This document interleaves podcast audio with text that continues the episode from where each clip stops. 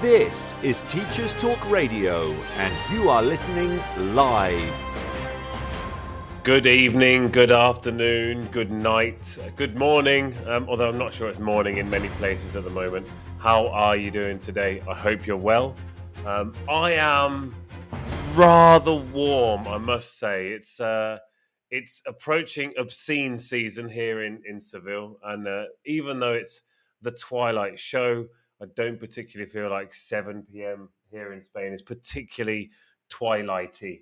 Um, in fact, to me, it feels uh, very hot lighty. Um, I know that isn't a word, but you know, I'm going to sit here and sweat through it anyway.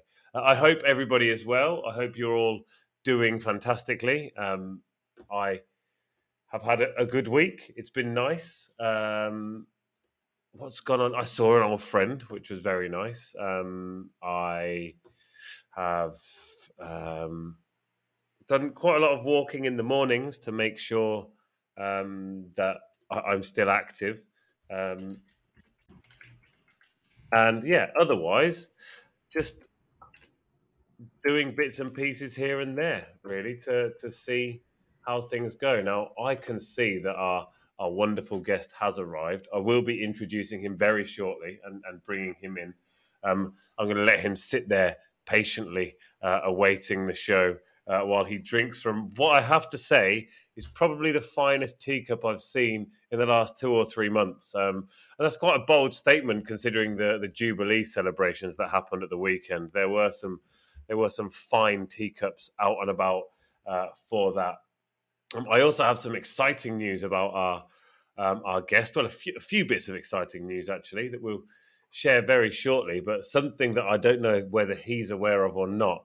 Um, our previous show, uh, which was in November, uh, is top of the pops for my shows. Of the 45 shows I've done, it is the most downloaded show.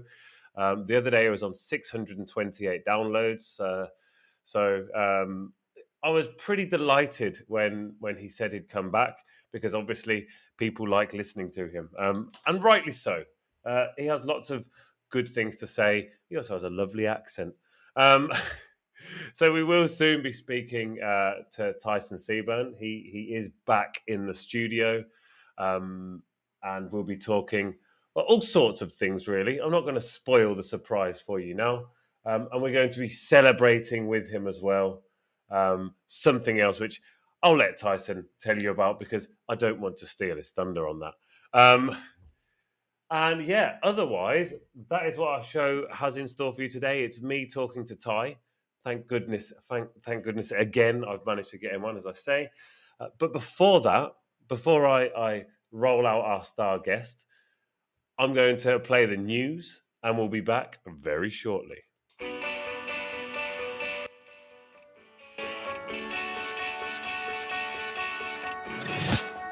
This episode of Teachers Talk Radio has been made possible with support from Witherslack Group, the UK's leading provider of SEN education and care. They're here to support you too through an ever growing offer of free resources, including webinars, podcasts, articles, and events aimed at supporting teaching professionals like you. Visit their website at www.witherslackgroup.co.uk to find out more. Imagine a world where you were free to focus on sparking curiosity in your students and giving them access to the awe and wonder of learning. A world where you were supported to deliver a truly personalised education to help all your learners achieve their potential. No need to imagine it, because that's exactly what the Oxford Smart Curriculum Service delivers. Seamlessly integrating curriculum, resources, assessment, next steps and professional development every component of Oxford Smart is connected and working to provide you with a uniquely coherent and responsive service that empowers you and your students with transformational effect. The Oxford Smart Curriculum Service. When everything connects, anything is possible. stevewoods.co.uk for educational support in IT and computer science. Coming up, I'm delivering a number of courses. Learn to program in Python is a free one hour course designed to start you on your way into Python coding. Everything works in a browser, so there's nothing to install beforehand. Join me remotely to learn the basics on Wednesday, the 8th of June, 4 o'clock to 5 o'clock. Visit stevewoods.co.uk to start your journey. Are you a state school teacher in England? Why not be a hero this half term and join me for two days and receive up to 1,360 £60 in bursary. Terms and conditions apply. Find out more at stevewoods.co.uk. If you're listening to this, then we know we share one thing in common a passion for the type of outstanding education that every child deserves. That's what makes us the leading provider of specialist education and care. We need people like you to help us achieve even more. With us, you'll be given all the resources and support you need, offered a clear path to career progression and be rewarded with some of the best salaries and benefits the industry has to offer. We are Witherslack Group. If you'd like to find out more, we'd love to hear from you. Visit www.witherslackgroup.co.uk forward slash careers and be part of our future. This is Teachers Talk Radio, and this is Teachers Talk Radio News with Gail Glenn.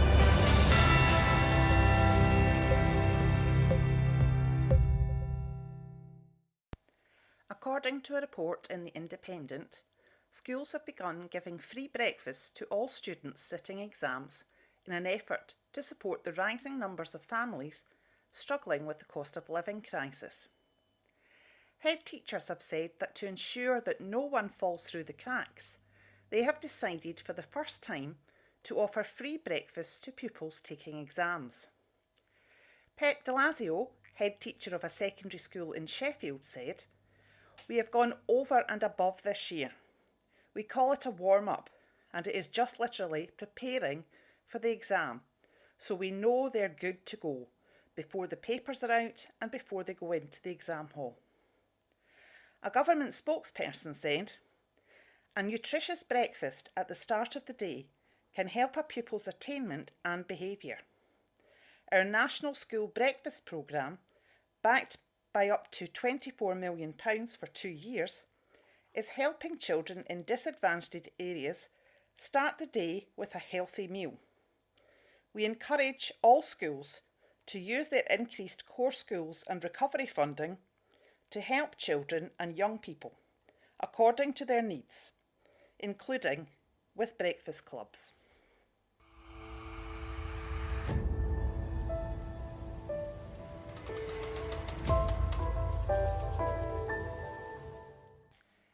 In Scotland, the EIS Union, which represents around 80% of Scotland's teaching professionals, is hosting its AGM this week, with the recently launched Pay Attention campaign, which calls for a 10% pay rise for teachers amid the cost of living crisis taking centre stage. A rally is expected to take place on Saturday afternoon as part of the pay increase campaign. EIS General Secretary Larry Flanagan said, now in its 175th year, the EIS is the largest teaching union in Scotland, the oldest national organisation of this type in the world. The EIS AGM is one of the key events in the calendar of Scottish education and always sparks considerable, considerable debate on the issues facing our education system. This year's event is the first physical AGM that the EIS has held for three years as a consequence of the COVID pandemic. Following two years of online meetings, our members will be looking forward to reacquainting themselves with colleagues in person and engaging in lively debate on the key issues facing Scottish education. This has been your latest Teachers Talk Radio News with Gail Glenn.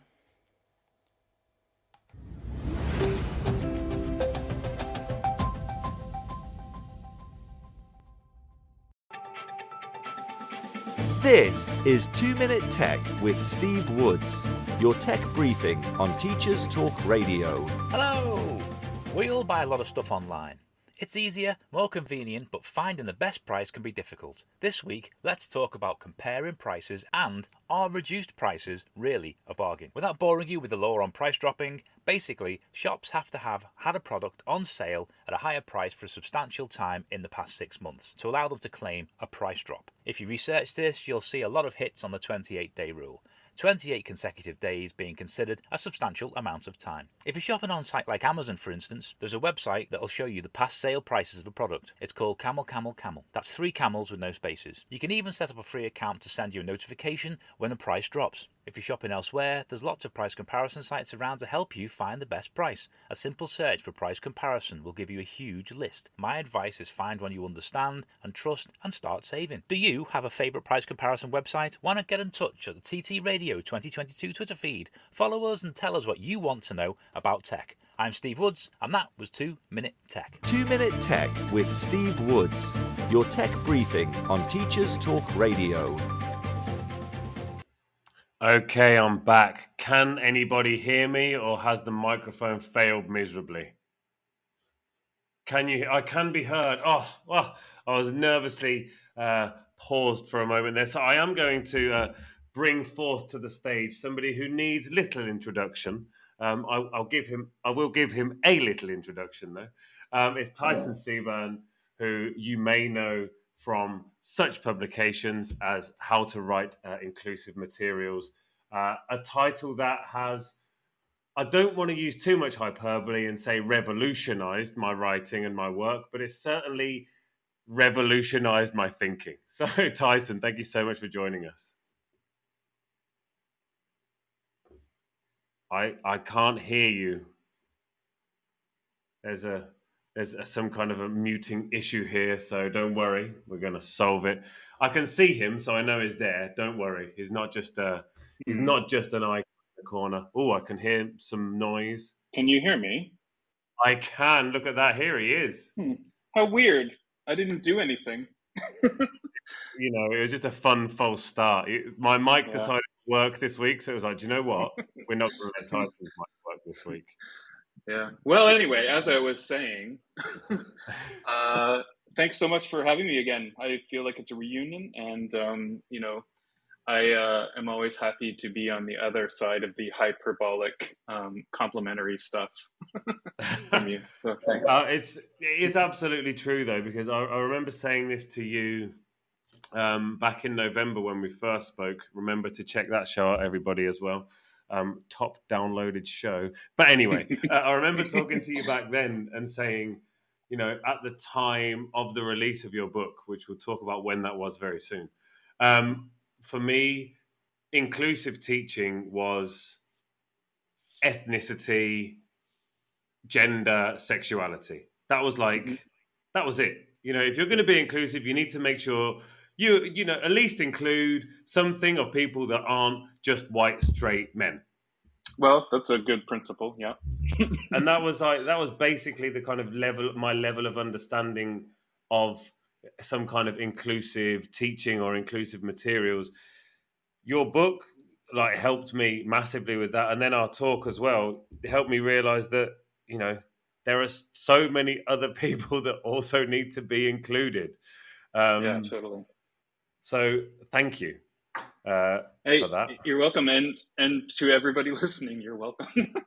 I mean, it was it's been a like journey for myself, obviously too. You know, like every time I talk about um, inclusive practices or pedagogy of belonging or whatever way we want to call it, um, I I kind of rework things out in my own understanding as well, and um, it helps articulate things a little bit better, and it helps things a, a straighter and, and, maybe a little bit more palatable or even you know clearer for for people including myself. So opportunities think, like this are welcome.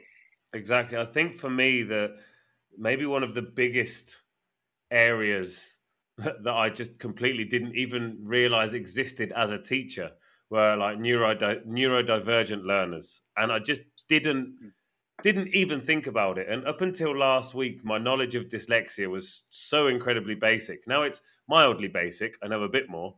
But, you know, these are the areas that we don't kind of stop and think about as being like an inclusive learning. But obviously, if people aren't heteronormative and and you know all of these other different areas, we need to consider everybody. Like there are so mm. many individuals in the world, and we always talk about listen to your students and this, that, and the other. But you know, I think understanding them is is really important. Well, yeah, and they are our students, right? And they are us actually as well. You know, like I'm gay. That's why I'm you know writing this book initially you know it's based on some of my own experiences and but i mean just before we move on as a quick aside if you don't mind um, go ahead please you said you said as of last week you something improved your understanding of dyslexia what, yes can I, may i ask what happened well, my, my guest last week was Martin Bloomfield, who's a dyslexia oh, expert, right. and like he just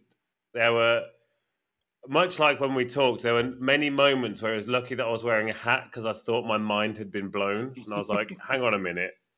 I had not even thought of that. That hadn't even occurred to me. And I, I like to consider myself uh, somebody who pays attention to, to changes and somebody who tries to, to listen, as I say, to my students. But there's so many things that I just didn't know at all and had never even occurred to me. So it was it was quite a it was quite big. It was it was, it was a big moment for me uh, last. You have week. a lot a big of learning amazing moment. guests, honestly. Um, and I have to be again. Uh, this this sounds like me being a sycophant here.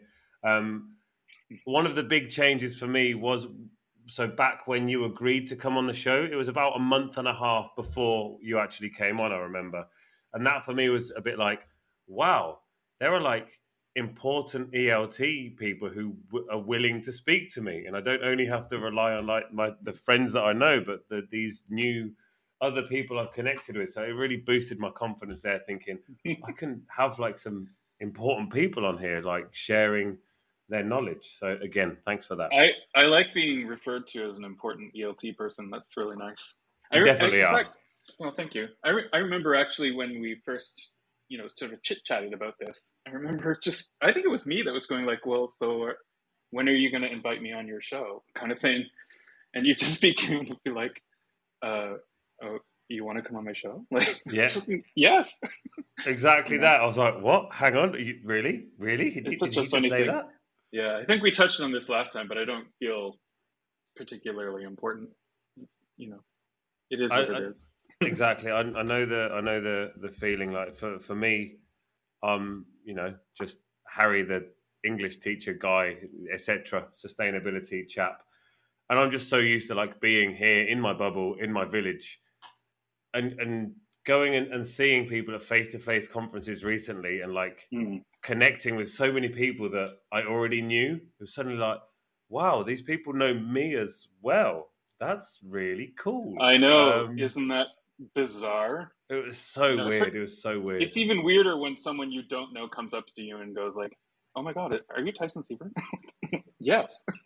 I'd find that really weird if they said that to me. Well, yeah, probably. You know, given your name and all. But, exactly. Um, I, I, did bump into somebody from Toronto when I was in, in at IATEFL in, in, in Belfast, and I, he said he knew like who you were. No, he said he knew really? who you were. I am trying to remember his name now. I, I, I, even wrote it down in my notebook. Just it was a different one. It's, I want to say Christopher Watts, but it's oh, probably oh, not that. Um, yeah, um, I don't know him very well. If it's the guy you're referring to, but um, I think I know who you're talking about. Like, there's exactly. really only a handful of people from Toronto that go to. I know, thought that might be the case. Well, that was one of my first questions. All, but you know. Yeah, my yeah. first question was, "Do you know Tyson Seburn? Like, have you ever, have you ever met him in face to face?"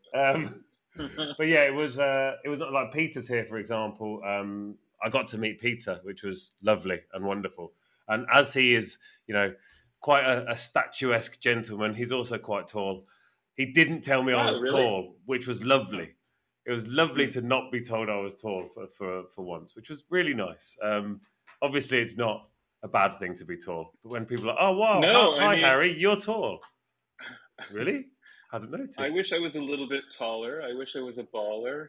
There you go. um, you no, are a baller. Because I, am actually thanks, but I'm actually relatively short. Actually, I think um, like I'm five nine, which is like one seventy six or something, Something. like that. Yeah. Yeah. So I I think I am always impressed when I go face to face and see someone you know as you know both slender and tall like yourself. Even though I wouldn't know that necessarily just from you sitting down. Oh, But. I I mean I. I will keep in mind, you know, that you know it's it's not a characteristic you want constantly thrown at, at your face. I suppose. Oh no, it wasn't. Be, it wasn't like any like being offended. It was just the almost repetitiveness of it. Like everyone Oh, I met, it was sure. like it, it's, it's it's not a criticism of anybody. Obviously, it's the first like thing that you notice. But it's like, oh yeah, I am, I am tall. It's funny because my daughter's got the same thing. Whenever she sees somebody, they're like, oh, you've grown. She's like, huh, I'm a child. Children do that. Yeah. Well, you know, it's, But- it's not dissimilar to all the, you know, the comments that not LGBTQ only necessarily go through, but I mean, any type of inclusive related person, I guess that we're sort of lumping into this crowd, you know, they often, we often feel the same way when we're sort of categorized and, and you, you know, sort of talked about in a, in a certain way all the time. You know, like yeah, larger people are always commented about what they're eating, for example, you know, and it's not dissimilar, although maybe yours isn't really so negative. it's yeah, I it's not negative. It's not negative at all. Um, it's yeah, it's it's a statement of the obvious. It's not negative. So yeah. um, what was I going? to Yeah, we're celebrating, aren't we? Today we are celebrating. We absolutely are. I, uh, Tell us why we're celebrating. Well, I even have a piece of cake. I told people that I would bring cake, and uh, this is cake.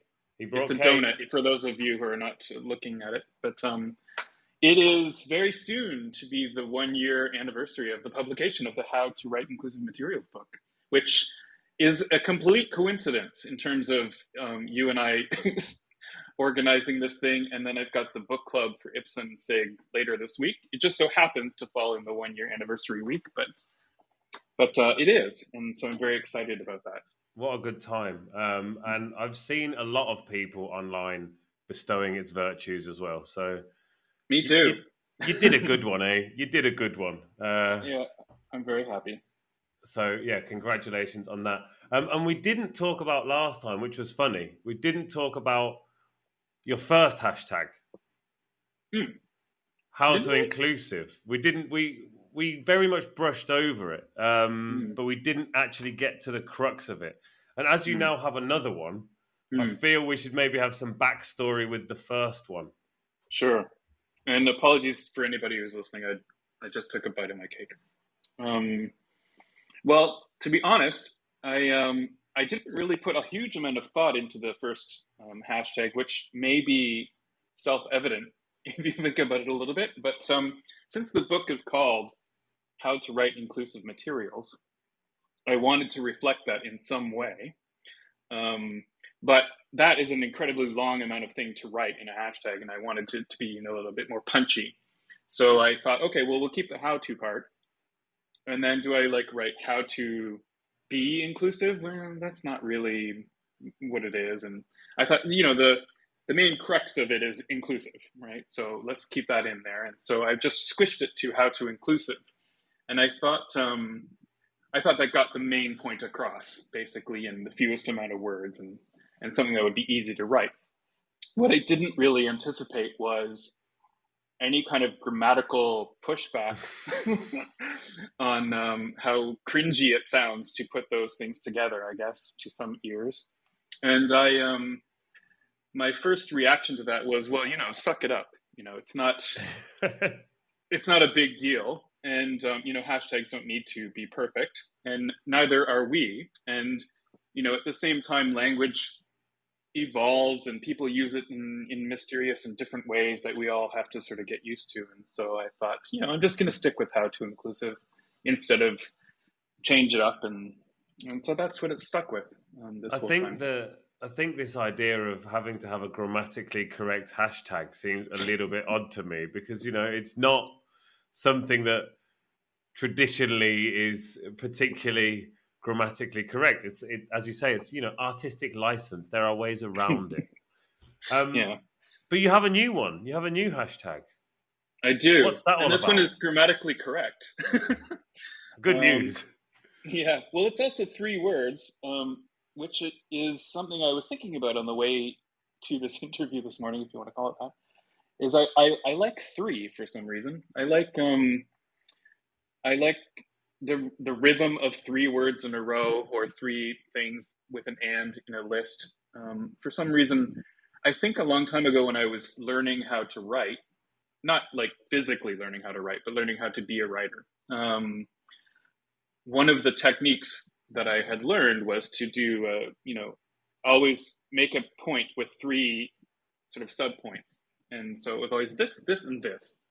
And as a result, I think I've stuck with three for some reason. And um, it works though. Like a lot of you know things that you hear, reduce, reuse, recycle, for example, and then exactly. all of all of Boris Johnson's three-word platitudes that he used throughout uh, the, the pandemic and such. You know, the people three words works. It stays punchy. It's it's. I didn't mean yeah. to compare you to Boris Johnson, by the way. That was not oh, the aim. That was really that. rude of me. My apologies. He didn't come up with the phrases. He probably couldn't string three words together anyway. Um, I anyway. have no idea what the three words he might have said anyway, because I pay zero attention to him. So good, good. He's yeah. awful. He is awful. Um, yeah. back to your back to your um, your new hashtag. Anyhow, I um yes, I was earlier this year thinking um, I might kind of take a year off, but instead of doing that, uh, I decided that I would just reframe how to inclusive in kind of a different way that mm-hmm. may give a little bit I don't I don't want to say new life to the book necessarily because it's not like it's died at all, but um, a, a, different approach to it or something that people would react differently to. And so I I've been sort of toying around with the concept of a pedagogy of belonging for a while, not because I came up with that, but I, it is something that's sort of around in the queer community or, or in the queering education um, sort of field or sector. And um, it aligns with most of what I believe in, right? You know, because it's one of the key principles of inclusivity is to make a space where everybody belongs. And in fact, the belonging part is actually the preferred term, I think, to inclusive, um, because of course, inclusive suggests that you have the power to exclude, and we don't like that necessarily. However, inclusive is the word that we're stuck with. So many people say, "Oh, well, belonging actually is is a is a better phrase." So anyway, I thought, um, okay, I'm going to rephrase, or I'm going to put out some social media posts that kind of talk about the ideals of how to write inclusive materials, but from a sort of grander sort of pedagogy of belonging sense. And so I did that, and um, then I thought, okay, I need a hashtag to kind of put this together with it. And it made sense that we want to teach people that we belong, right? That we want other teachers and other students and, and all sorts of people to realize that we as underrepresented or or even represented people, we all belong in the classroom and in the educational space. So it became Teach We Belong. And so now that is the hashtag that I'm adding alongside How to Inclusive just to keep the people on their toes when they're looking at there all these go. Yeah. There you go. It's been, it's been a year, so you need to bring some fresh, not fresh life, but you know something fresh in there now. And it is. It's funny that you say that because I know with like the work I've done and, and the work I'm doing, if you mention the word sustainability in certain crowds, hmm. there'll be an instant kind of a number of people will switch off because they've heard it so many times from here, there, and everywhere. So they'll hear sustainability and they'll be like, they'll flick a switch in them. I think like that's not, it shouldn't be, but it could well be an issue with the word inclusive. People will hear inclusivity, inclusive, and suddenly they'll be like, oh, this again. These aren't the right people, obviously, but having that kind of fresh approach to it, you know, and the, the idea of belonging, maybe that will catch five or six of those.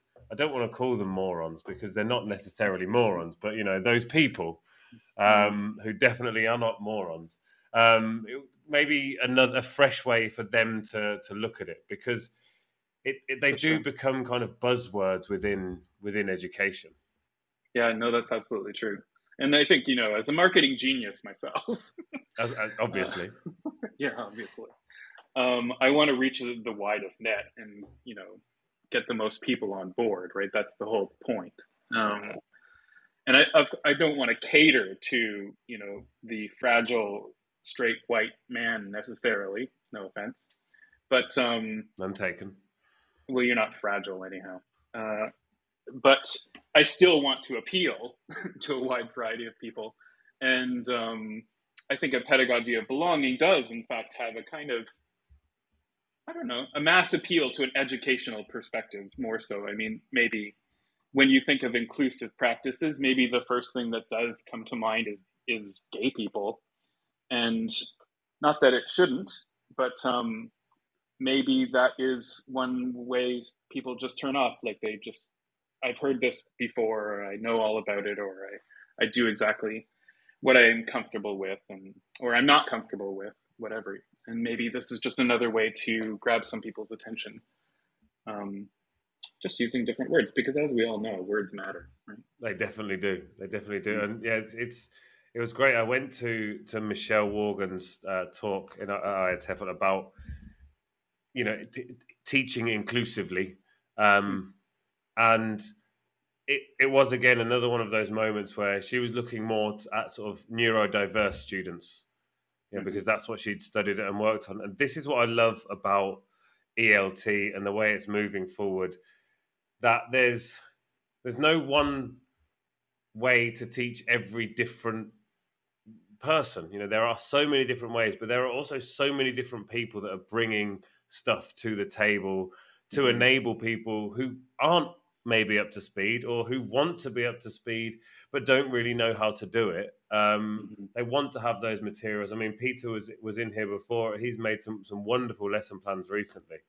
Mm-hmm. Um, yeah, and it is just that fact that now there are so many people out there that we can look towards that we can that we can find to help us with you know each of these different areas of of belonging i guess yeah for sure. I mean it, it's funny because i wonder how many of them were there already. Maybe just now feel empowered or um, comfortable with being louder.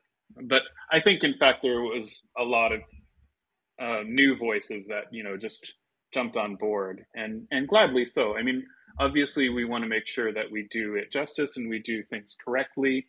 Um, not that there's one necessarily correct way but um, there's ways not to be inclusive that's for sure and tokenized mm-hmm. and so on and i do see you know a lot of people um, now saying they're diversity and inclusive advocates or in diversity and inclusion um, consultants or things like that.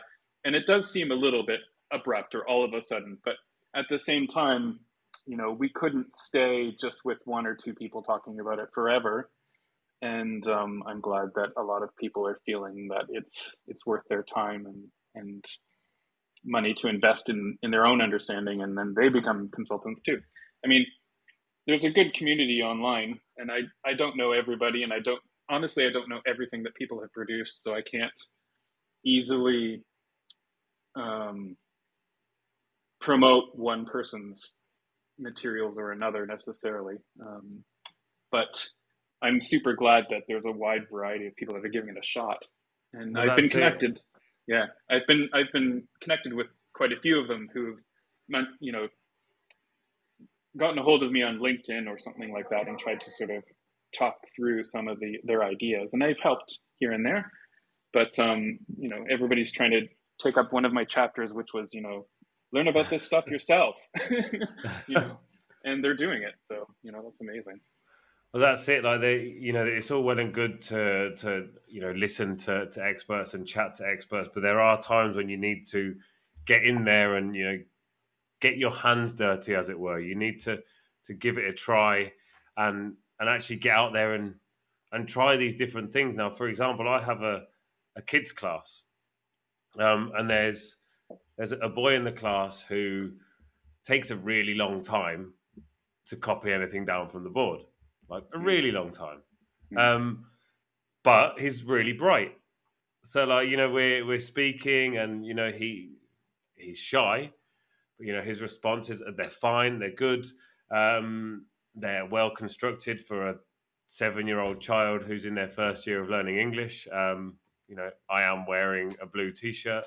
It's, it's fine. But then when he comes to copy it down from the board, like it get he gets stuck. And that's one of the the ideas that, you know, perhaps is neurodivergent. And I was just like, rather than me saying, Oh, hurry up, Ruben, come on, everybody else has finished, which would be what I may have done in the past.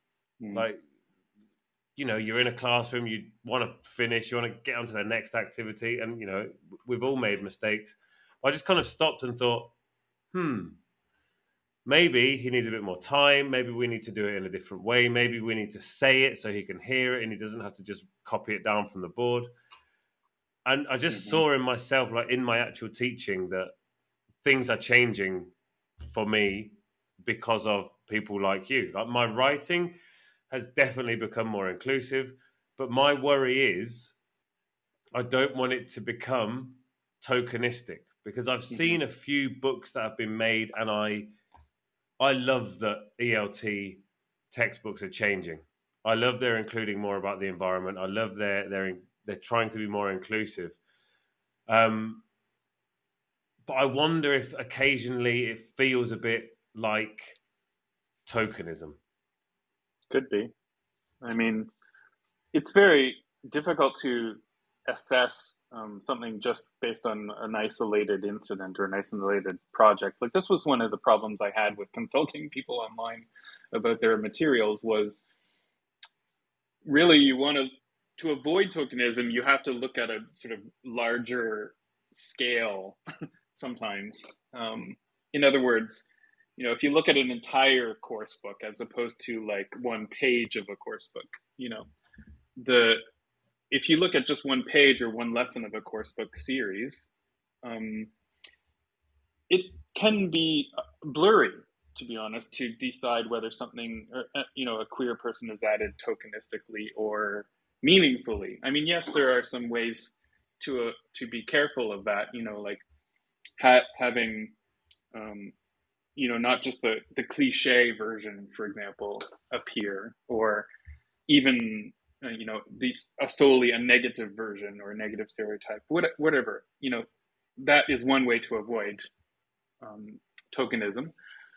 But when you don't have the frequency of includes included people like you know you, you don't have the opportunity to have a gay person on every single page of course you know that would be ridiculous.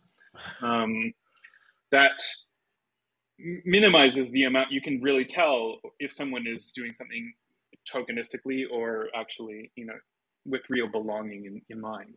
You know you need variety you need individualism you need you need to see how the story is told. And seeing one person for example is just not a, an easy enough way. So i always say you know to to not worry too much, you know, start with usualization because that's sort of the quickest way to, you know, adapt your materials and, and feel some inclusive um, representation and practice out of it. But then look at your sort of what you're doing as a whole, you know, a whole series or, or a wide variety of materials that you've written, not just one small lesson. And um, that will give a better indication, I think, as to how you're doing you know, in terms of an inclusive practice writer. yeah. So I mean, and it's the same in your in your classes too, right? If you have, you know, think of it in terms of observation.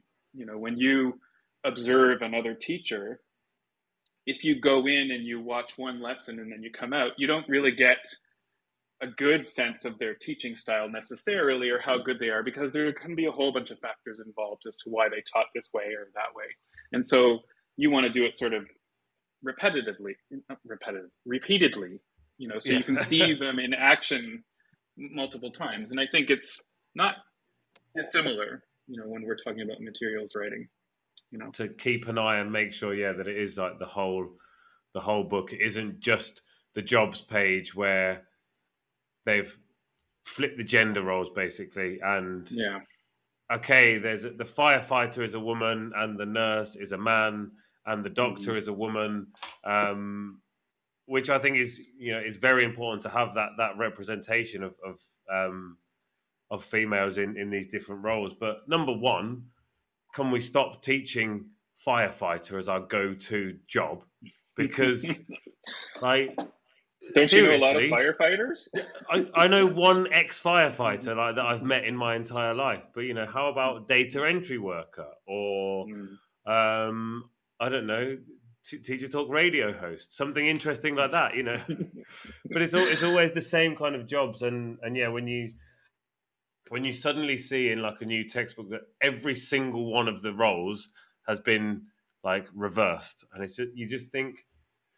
I don't know how genuine that is, or if that's just we need to tick this box.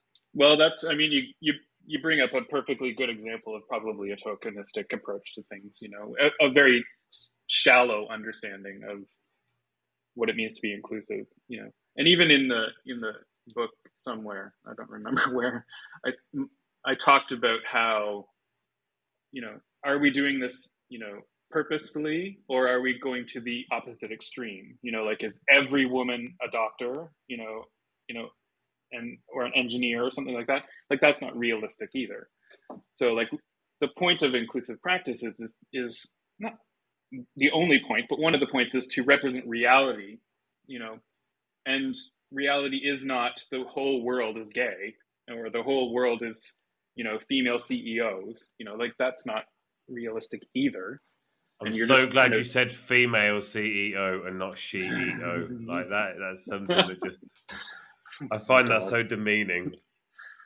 Yeah.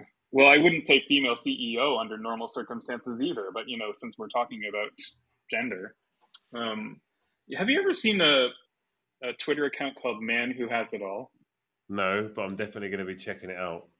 It's hilarious. Um, basically, it's uh, it's tweeting on the presumption that the world is sort of opposite in terms of gender roles, and so instead of the woman who has it all, like the wife, the mother, you know, the executive, all doing all these things at once, um, it basically it's replacing that with man, and so it shows how ridiculous it is to even place a gender in this sort of frame at all Yeah, because when you see it with men, you know, it's a little humorous. And you, you go, well, why is it so humorous when it's a man we're talking about? And that just shows how ridiculous it is to refer to women in these particular ways um, as well. But you I mean you really have to check it out in order to, to get a full grasp of what I'm talking about. And it's not meant out. to, yeah, it's not meant to, of course, you know, suggest um, you know, men should be the one who are regarded in this way either. It's just to highlight, I think, how ridiculous it is that women at all, wherever, you know, the cookers and the cleaners are, you know, should women, you know, um, be a mother and um, work a nine to five job, and except Yeah. it's replaced with men. Should you know? Should a man Wait. really do that? You know? Well, it's exactly that. Like you hear about working mums, but nobody says, "Oh, he's a working dad." yeah, Like, but hang on, I am. Like, Mm.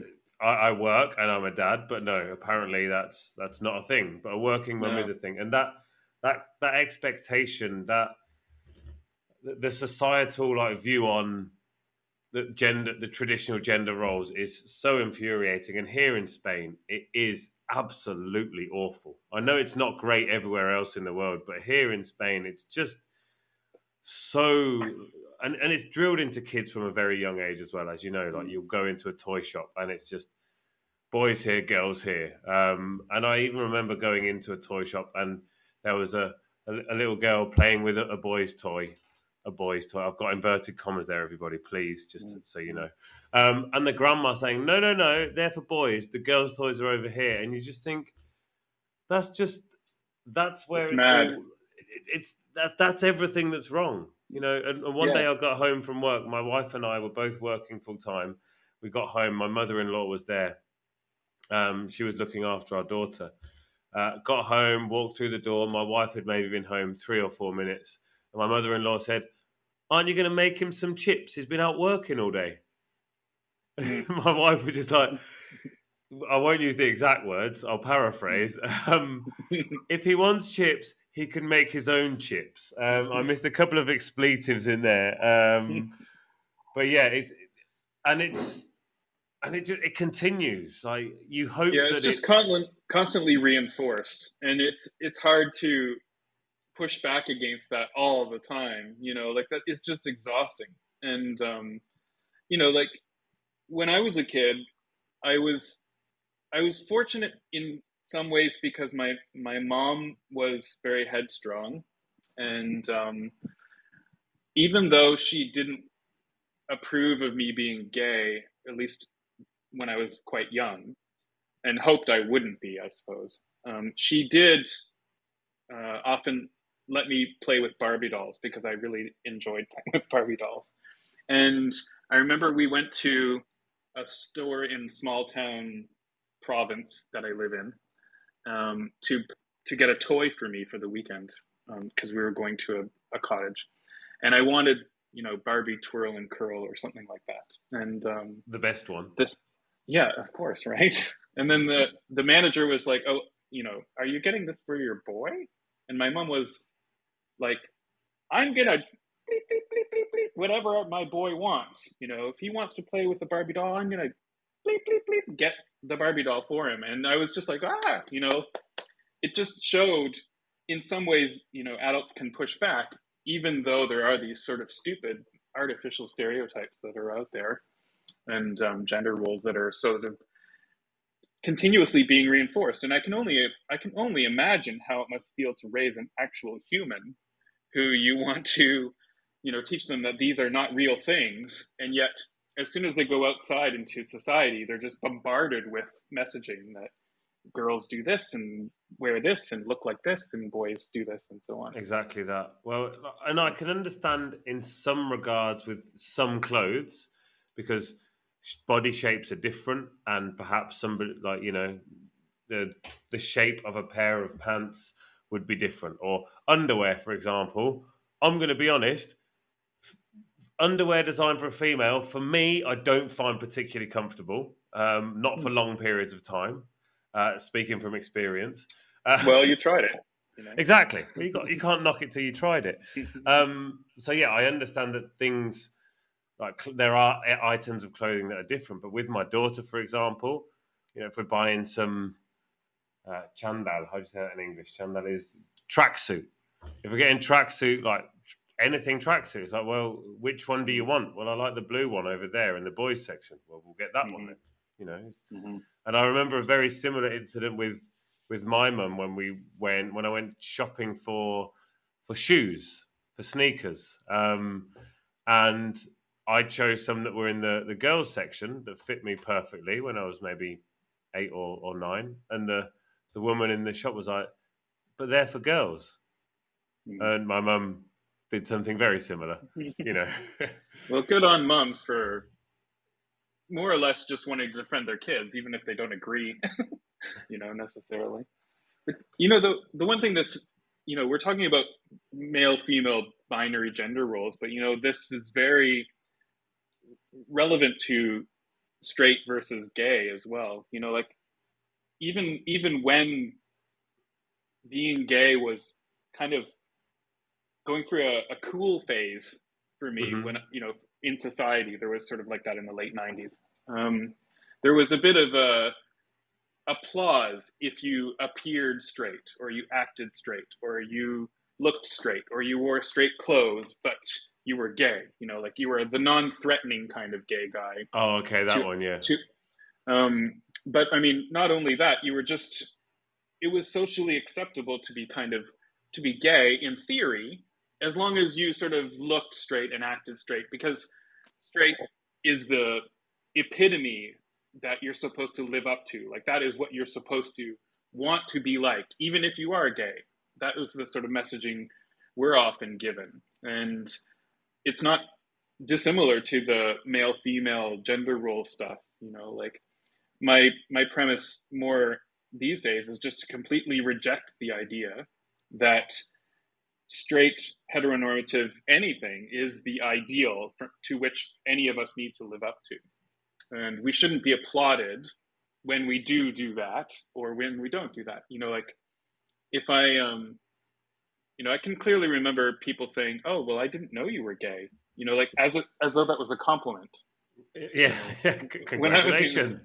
I'm like, well, you, you know, well. I'm really good at strut. You know, I'm really good at acting normal, quote unquote. And um, I think that still, you know, is still a thing today. You know, like people, straight society is more comfortable when queer community acts straight, you know, or or is, you know, it's a more palatable version of us. And um, either that or the caricature version, or the kind of yeah. you know the huge over the top super gay gay that everybody loves because they're just fantastic. But it's that. Oh yeah, the the girl's best friend. Exactly, someone to go shopping with. Right? There's yeah, there's yeah. you know there's that one, and then there's the the the, the gay person that appears straight. Yeah, I, I absolutely see see where you're coming from there, and, and and that's where representation is so important. Not only you know in ELT materials, although of course, um, but in in the world, in media, and so on. You know, when I grew up, there was no gay guy like me. Like, yes, we we like men, but um, I was never. You know, when I came out to my sister or my friends, you know, they're kind of like instantly going like, "Oh, I'm so glad, and now I have a gay best friend." You know, saying my friends were females actually, yeah. and um, and we can go shopping and you must be really good at design and all this kind of stuff. And I was just like, that's not no, like it doesn't come with being gay with being you know, automatically. Inherently so good was, at design. I know I was never like that, and you know I had I had long hair even even then, which was you know much more of a straight guitar playing guy appearance than a queer man. You know, didn't really have the look that I that I had at the time, and so I always felt bizarre being gay, and also like it wasn't just a matter of accepting that I was gay. It was also just a matter of like, oh, I'm not the the gay guy that you see on TV with the boa and you know, you know, you know the the big lisp and um, you know the fashion queen and all this kind of stuff. That just wasn't me. And I tried, I tried to be like that, but um, it just wasn't who I am. So and that's so again, like if you're trying to play almost play up to that stereotype, then you're not being you, which is no. you know the yeah. whole point of belonging. Like if you feel like you have to be a different kind of you to be accepted for you, then you don't belong. Like it's right. Yeah, you know, it's a bit. It's, it's accepting everybody as they are. I mean, provided no one's a criminal, you know, quote unquote criminal or hurting other people. But it's accepting people who how they are and meeting them at that point you know from an education perspective at least. And i think that you know that relates just back to the, the little boy you were talking about initially right? The the fact that you're going to try to meet that boy at his sort of present ability or maybe ability isn't the right word but approach to learning is um, you know a key characteristic of a pedagogy of belonging. And it works all sorts of ways you know. I think that thing about you know you being you or you do you that kind of thing that approach that idea um, the way we look at our students look at our, our, classes is is so important because now my granddad used to say something he, he was a very uh, what's the word? he was a wise man he was a wise man he said to me Harry, you're going to meet a lot of people in your life. And you know what? Some of them, they'll be a different color to you. Some of them, you know, they might have a different sexual orientation. Again, I'm, I'm paraphrasing to what he exactly what he said. He said, but at the end of the day, there's only two types of people. There are dickheads and there are people that aren't dickheads. Don't be a dickhead. You know, that was his like mm that's the, one of my lasting memories of my granddad. What he said to me, and it was just like, that's just so true. Like yeah. if if what Tyson's doing isn't what I would do, but isn't hurting me or affecting me in any way, what right do I have to tell him that what he's doing is wrong? In fact, if other people are telling him what he's doing is wrong, surely I should be there to say he can do what he wants as long as he's not hurting anybody. Yeah, that's, I mean, that's what an active ally would do, right? So, I mean, good on you for that perspective. You know, don't just stand as a bystander either. You know, stand up and use your power and privilege when you have it. Um, and I agree with you exactly. You know, like if you want to boil it down to don't be a dickhead, that's you know basically the way to go through life, really, right? you know exactly that. and uh, you know point out when other people are, and it you know it works the same way with um, you know you said um, what right do you have to complain to someone or point out to someone how they're living is right or wrong or whatever if it doesn't personally affect you i think that's just you know a good way to look at everything you know pe- people tend to feel the right to condemn whatever it is that you do or look or act or behave or say or whatever when it just seems like they're doing it for the sake of doing it you know like and I think there's you know there's a certain amount of biblical high ground that people come Definitely. from as a perspective, which you know I don't tell you not to do whatever it is that you're doing. You know, with the fact that you go to church every week, I might think is a complete waste of time, but I'm not going to like come down on you and say, you know it's appalling that you waste your time once a week to do this thing that you believe in you know so you know go do this thing that is you, you. do yeah. exactly this thing that is you that isn't affecting me in any way i'm not going to tell you that, that it's wrong yeah exactly i will just you know walk by holding my boyfriend's hand you know and you know, wave at you as we're going by there you go that's something that that I have really loved to see in in the city that I live in in Seville, um, and I kind of feel bad every time it happens that I'll see a gay couple walking by holding hands, and I'll be like, "Yes, you know." They're, they're doing it in public. They're not scared. They're not hiding away. This is brilliant. And I think, why am I thinking that this is brilliant? Like, I, this is just normal. This should be just yeah. normal. I shouldn't be internally celebrating that that that's just happened.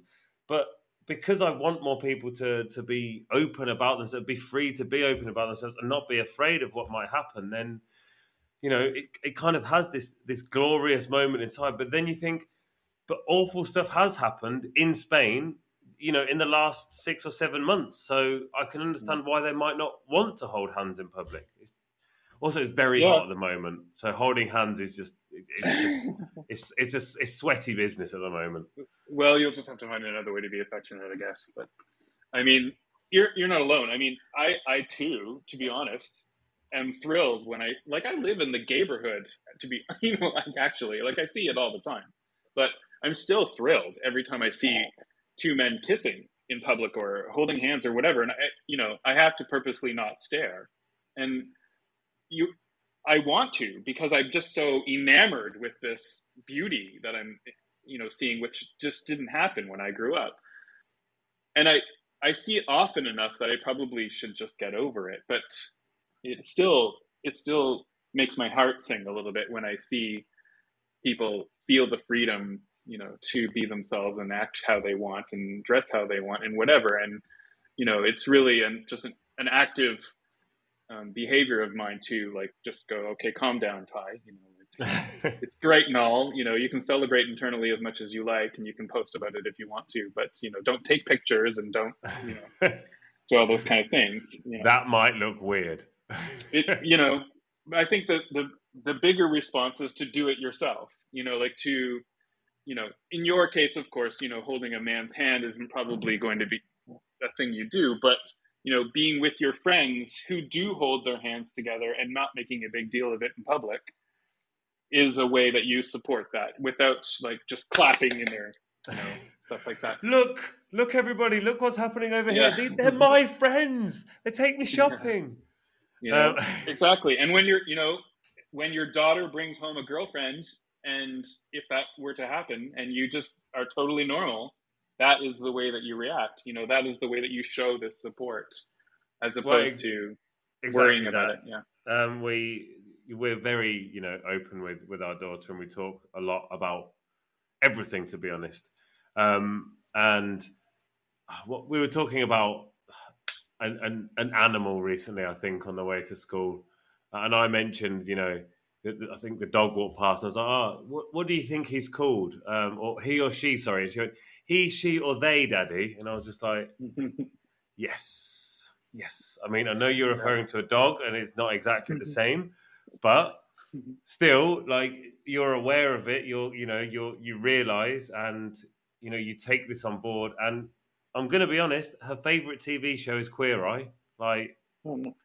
it, it's I, I, think it should be everybody's favorite TV show. There is no show better to have like a good cry to. It's just like that is just it's so heartwarming. I absolutely love it. And on the subject of queer, it is oh. Pride Month this month. Um, now, again, there's this there is this kind of divided opinion with with Pride Month. Um, I'm going to mention a post that you put up the other day, which is you know, kind of cut all of the negativity that's attached to pride away for me. Because mm. it is does just feel horrible that so many corporations and you know all of these different brands suddenly June the 1st bam pride everywhere. You know we have got our pride logo. We're going to put it in our email like when we sign off on our email. All of this whole month we're doing that Obviously, right. unless it's our Middle Eastern branch, in which case we'll leave it exactly the same, um, because that would be terrible. Mm. Um, but yeah, what opportunities can we take? And yeah, that do you, would you like me to read the post that you put up the other day because it was sure. super impactful. Um, sure. And it said, it says, pride is important because someone tonight still believes they're better off dead than being themselves. Now, I read that and I just wanted to cry.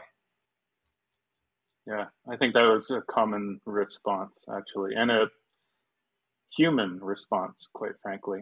The but it it is you know a post that was made. I found to be I honest, I can't really remember the artist off the top of my head, but um, Sterling Graves. Oh, thank you. Uh, but it did cut through the noise a little bit and you know help myself as well go like why is pride still important? Should we still be doing this you know? Um, and that is 100% the reason. Like even if you still even if you feel like um, lots of ground has been covered and we've made tons of progress and, and that might be the case in your area but there are areas of the world you know and not even the world even even toronto like which is super gay in many respects um, still has you know people and families who don't accept their children and, and so on for being gay. And you know this is an important reason that those people need to see other people are very proud of it and you can be proud of it too. And even if your you know family doesn't believe in you there's a chosen family out there that you can find that um, that will think it's okay for you to be you.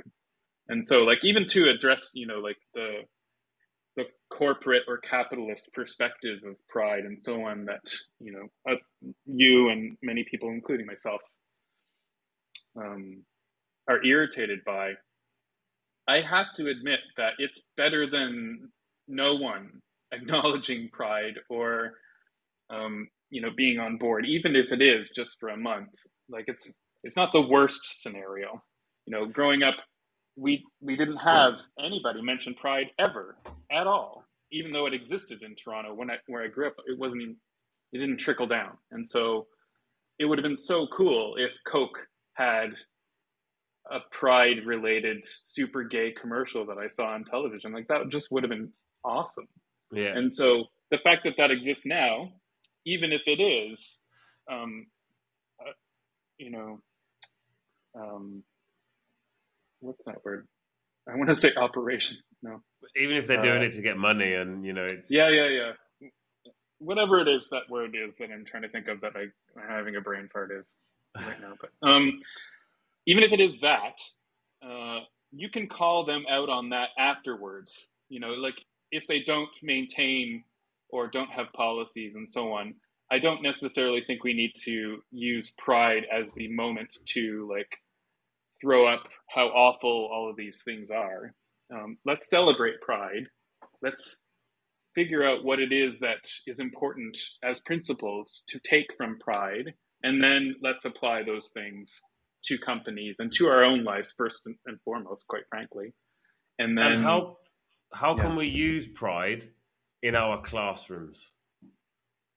Is that a genuine question for me, It's or a is genuine that like question. a metaphorical? It's a genuine question. No, how can we use it? You know, um, like how can we use it as an, as an easy way to kind of get to queering ELT? I think, as you would put it. Um, well, I do think that because it is a festival that is happening amongst all sorts of festivals, I mean, it's worth bringing into the classroom, especially if it is one that is celebrated quite obviously around the learning environment. And have the students bring in, you know, different things that they find like posters or social media posts or what have you. And, and, um, yeah, more or less talk about where pride started from probably and how it got um, going. And you know so so people in english too can understand the roots of this that it wasn't just a corporate celebration. You know it started with you know uh, riots and Yeah. how you know gay people were treated at the time so i think that that is a sort of historical jumping off point as long as you do that for all sorts of things not just pride and you also don't reduce gay people into Pride Month as your lessons, and then that's the end of it. You know, that would be tokenistic.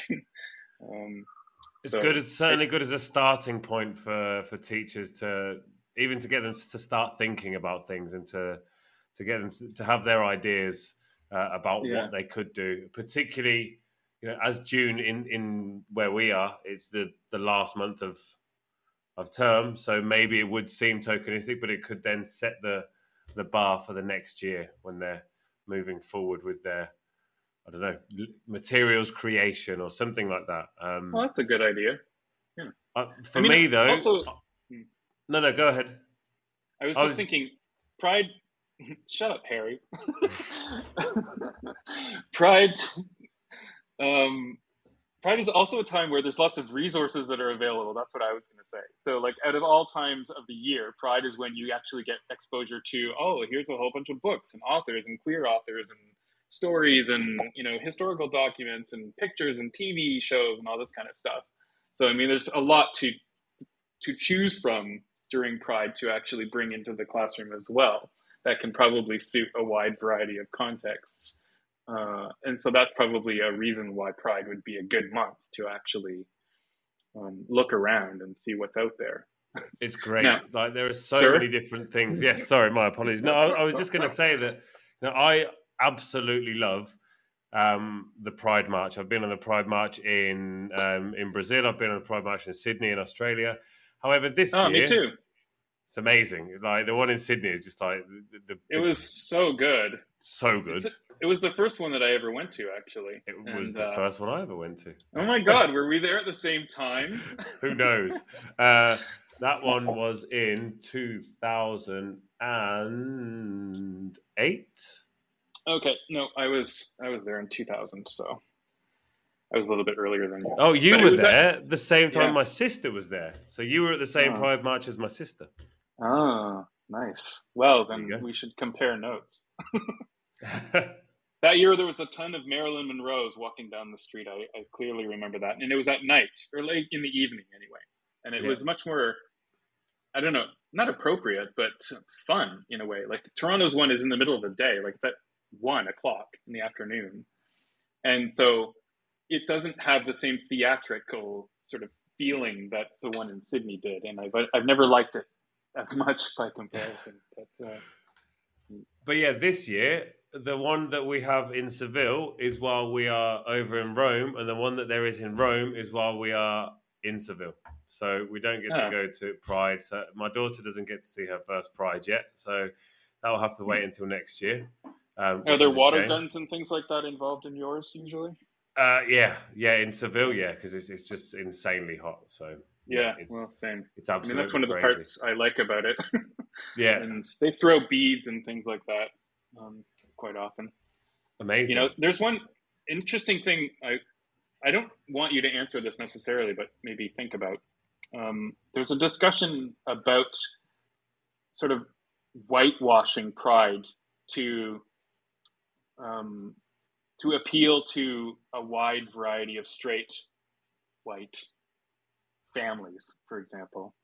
Um, and it is suggesting that kink, for example, is not an appropriate thing to include at Pride, even though kink is part of the queer community, like it's an essential part of the queer community. But there are, you know, Christian families and whatever. I'm just saying that I don't know that. Um, coming to Pride who are complaining that there shouldn't be half naked men or any celebration of unusual things, quote unquote, because children will be there and etc. And um, I think if you that's choose good... where to take your children.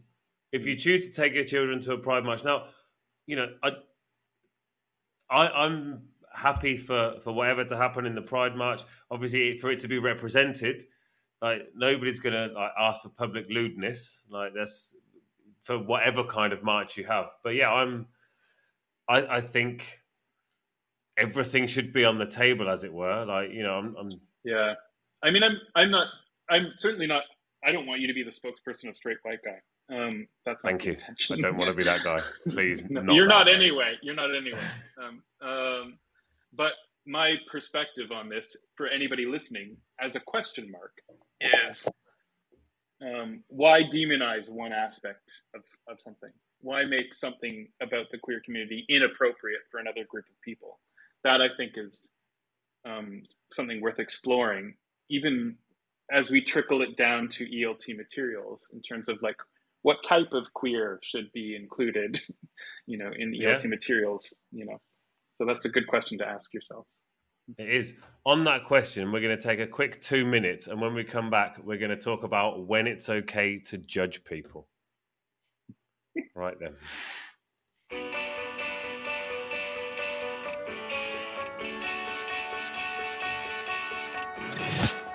This episode of Teachers Talk Radio has been made possible with support from Witherslack Group, the UK's leading provider of SEN education and care. They're here to support you too through an ever growing offer of free resources, including webinars, podcasts, articles, and events aimed at supporting teaching professionals like you. Visit their website at www.witherslackgroup.co.uk to find out more. Imagine a world where you were free to focus on sparking curiosity in your students and giving them access to the awe and wonder of learning. A world where you were supported to deliver a truly personalised education to help all your learners achieve their potential. No need to imagine it, because that's exactly what the Oxford Smart Curriculum Service delivers. Seamlessly integrating curriculum, resources, assessment, next steps and professional development every component of Oxford Smart is connected and working to provide you with a uniquely coherent and responsive service that empowers you and your students with transformational effect. The Oxford Smart Curriculum Service.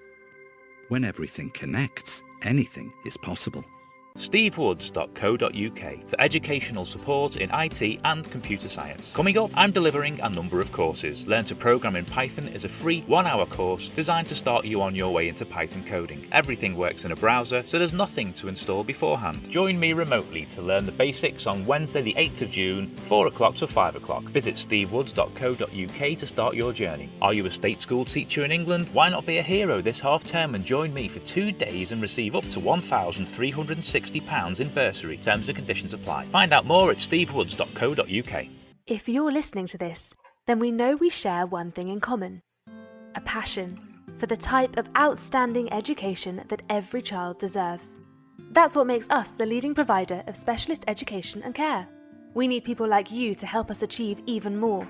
With us, you'll be given all the resources and support you need, offered a clear path to career progression and be rewarded with some of the best salaries and benefits the industry has to offer.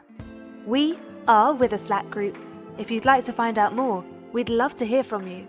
Visit www.witherslackgroup.co.uk forward slash careers and be part of our future. Welcome back, everybody. I hope you can hear me and my microphone hasn't disappeared again. Uh, it seems that we can. So, um, of all the things to say right before shooting off there, um, when is it okay to judge people? Um, after everything we've been talking about, surely it's never okay to judge. Is it ever okay to judge Tyson? You've you've disappeared again. You've disappeared like the last time. Technology between ad breaks. I, I, I'm telling you what, it, it does something. I don't know something. why. Oh, you're back. Hmm. It, it seems again. like when you, you mute me and then unmute me, it doesn't seem to work. That's all. Oh, it's I have to unmute myself. it's almost certainly my fault. Like I, I, I'm guarantee you, it, it almost certainly is. Well, anyway, So- I don't think it's ever okay to judge Tyson. Um, yeah, uh, I. That's a good question, Harry. I'm not entirely sure um, when you feel it is correct or good to to judge anything. Um, why don't you explain why you why you bring this up? because um, well, you are, as so I understand, um, judging something quite significant. Whether we're allowed to share what it is or what it isn't, it's something quite significant that you've been chosen to be a judge for, which seems pretty incredible. Where did you hear this? I heard on a grapevine, Hmm. That's very interesting. but I, I- want to know how you feel about that. Just the idea of being chosen, like that, to me seems like a massive thing. Uh, well, I think we should probably, you know, talk about what it is that we're talking about. I guess I think it's you're talking about the Eltons, is it not? I am indeed, yes. The see, this is the the funny thing, Harry, is I don't know that I have been chosen to judge anything on, on the Eltons. So Ah, This okay. I comes thought as you a had. surprise to me. No, Ah, I Um, thought you had. My apologies. In which No. case, I I had heard. So I was I, I was excited that I was in the presence of of one of the chosen few. Well, I mean, it might be possible. I suppose I don't know. The it would it, it was just a little bit curious why you wanted to talk about the Eltons with me, and I was like, "Mm, I'm not really sure what it is. The only thing I knew was my book has been submitted for an Elton. I do know Ah, that. so you won't you won't be judging then. You'll be being So judged. I would be surprised if I was judging anything. Yeah. Ah, but your The, book uh, has been submitted. Yeah, so you're in the running for an Elton, which is Yes, even better than being a judge. I hope so. I think it I mean- definitely is. It was my publishers you know the way that the eltons work basically is you have to someone has to nominate your work and that is quite often you or your publishers i had nothing to do with it my publishers just submitted it themselves and um, then it goes through multiple rounds of judging uh, and as far as i know i've Which is not you, past- apparently. I don't know I've how I heard one that. round. but- Well, I'd be curious to find out that later. Wink, wink. Um, but I think ultimately, my answer to your question is I don't know how I feel about the Eltons. To be perfectly honest, I have I've never attended them. I've never watched them before, and um, I don't particularly pay much attention to awards shows in general. And I think um, one of the reasons for that is because I have been wary of the process of how these things are determined. And in, in past, I don't I don't know that it was the Eltons per se, but some awards in the past, I was involved in terms of being nominated for something. I think it was my blog at one point. And it was it turned out to be more of a popularity contest. Like it was like you know, you made it through a certain number of rounds and then it was sort of open to the public to vote for you, like American Idol or something like that. And it was Yeah. just who had the most friends, it seemed, was the one. Who one could spread their that. message furthest to, to, to Yeah. win. Well, that's absolutely part of it as well. And, you know, that's the entire driving force for why I have a social media presence is that I can Win corral all sorts of people to vote for me for awards. but um, I I heard um, when I criticized the existence of the Eltons at one point. I think I heard some people really need it for um, future work. For example, like if they if they do win an award, then it is something in their country or or amongst publishers or what have you. I don't really know that can really help them find extra work and you know give them some credibility and so for that reason maybe they do serve a purpose and if i were to win i would be very delighted regardless I- I- of my personal feelings. Well, that's it. I, I I never knew like, and I've never known any of the judges or who they are. So when I heard that you were going to be one of the judges, I was like, well, they have got amazing judges. Then that's brilliant. So I was I was convinced. I who I'm, Well, I'm this not gonna person, say- you're, you're, the source of your information, you're going to have to go back to now and go like, um, no, I No. just made a fool of myself on my own TV show.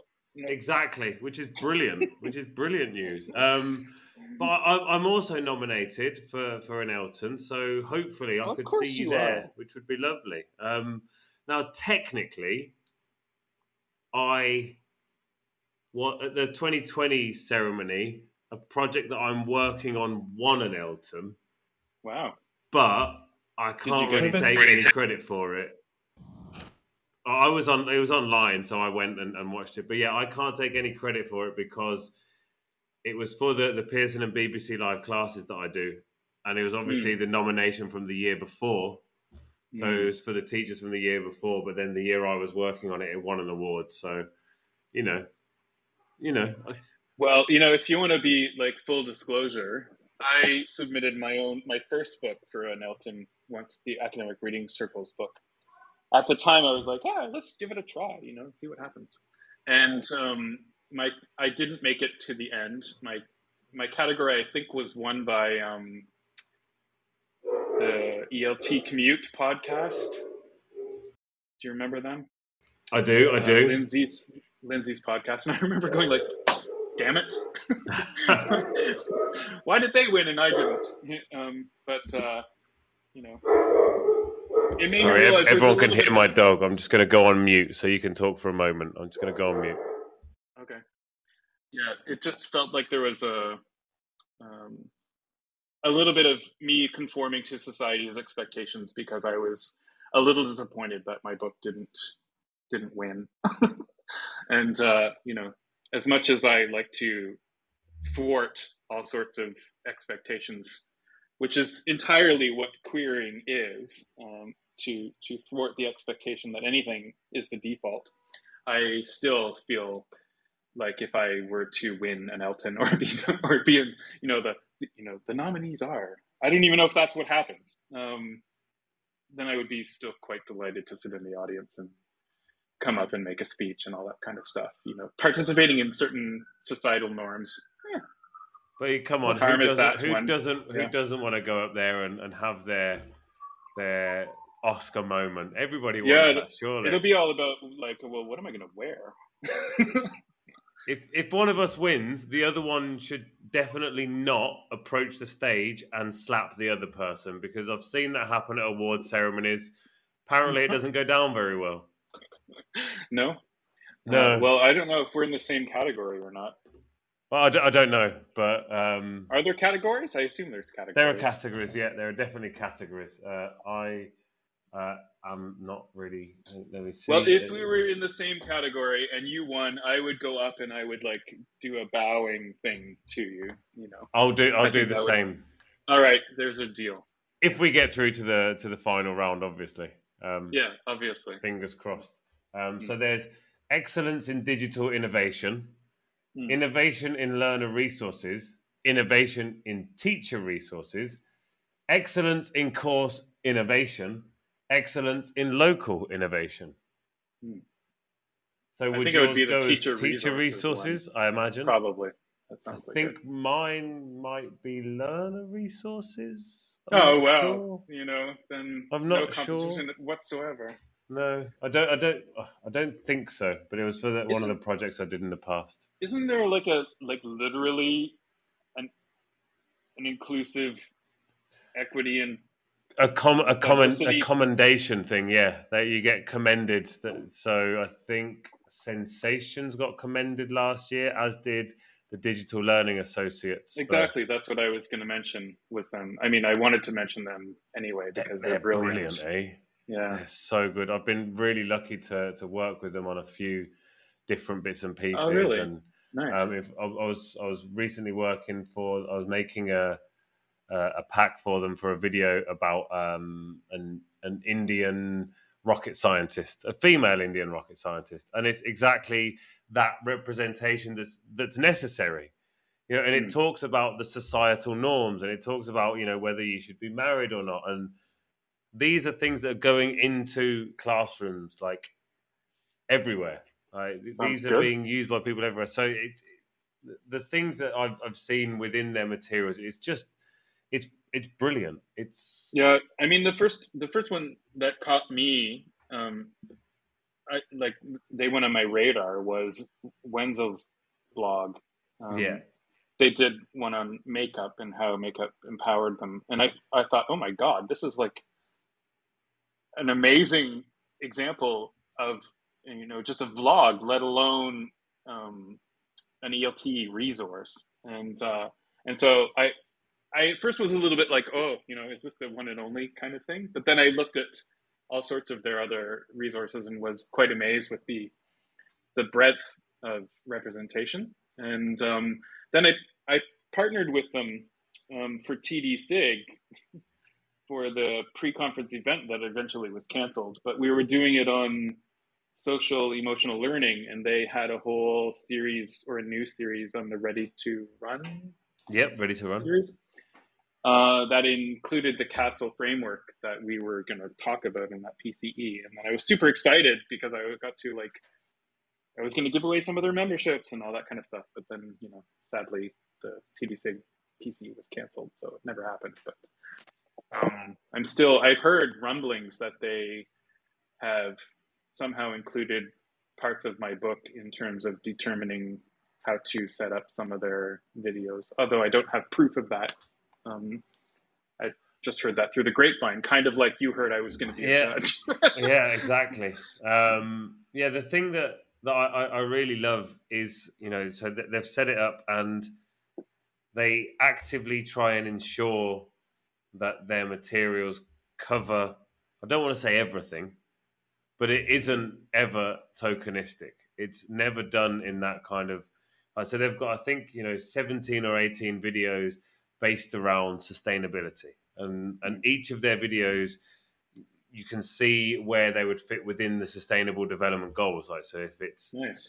so so all of their materials are like focused in that way like this sounds like it's turned into an advert for for dla to be Well, I mean, and rightly so. Let's be honest. but that's what i was about to say like they they for me are a shining example of of the way materials should be created because they're relevant they're you know that it's it's real english i'm doing inverted commas again um, the materials are authentic and they are inclusive Exactly. And if people are creating those types of materials, they need to have their voices amplified by people like us. So, promo or not, they deserve to get all the attention that they're getting or will Definitely. get as a result of us talking about them. millions Fingers of people millions of people um, let's see if we can reach the same number of downloads as your your previous one um, hopefully Well, I think it's possible. You know, let's let's just do it. but who who remembers jaws 2 the return that's the thing Oh, but but Terminator Two. it was way better it was definitely could- let's be terminator Yeah, I think so. There you go. We've Come with me decided if we you are want to live. Terminator. exactly that. Oh, uh, Tyson, it's been brilliant. Um, it's been lovely as always. A lovely chat. Uh, it's been great to to catch up with you. I, I almost forgot we were on the radio for a moment or two there, um, Yeah, I know, because right? it's just it just it.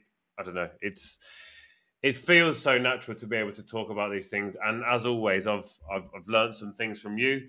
Um, I think the thing I learned I've learned most from you is don't be afraid to ask questions and don't not say something because you think you might be saying it wrong.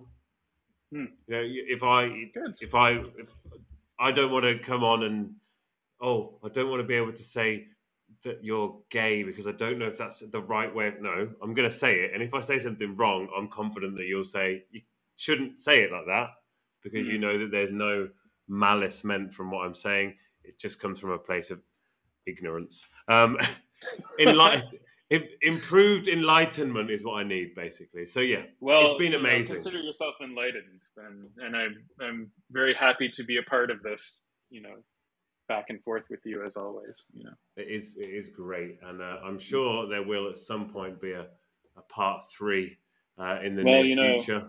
There's a, you never end with sequels. There's always a trilogy. Well, exactly. Well, we could become the Fast and the Furious, Yeah, I don't know. like number 76. anyway, on that note, Tyson, thank you so much for joining us. It's been a pleasure. Thank you. Thank you so much. Talk to you later. You will indeed. And everybody else, I'll, I'll hear you next week. Bye, everyone.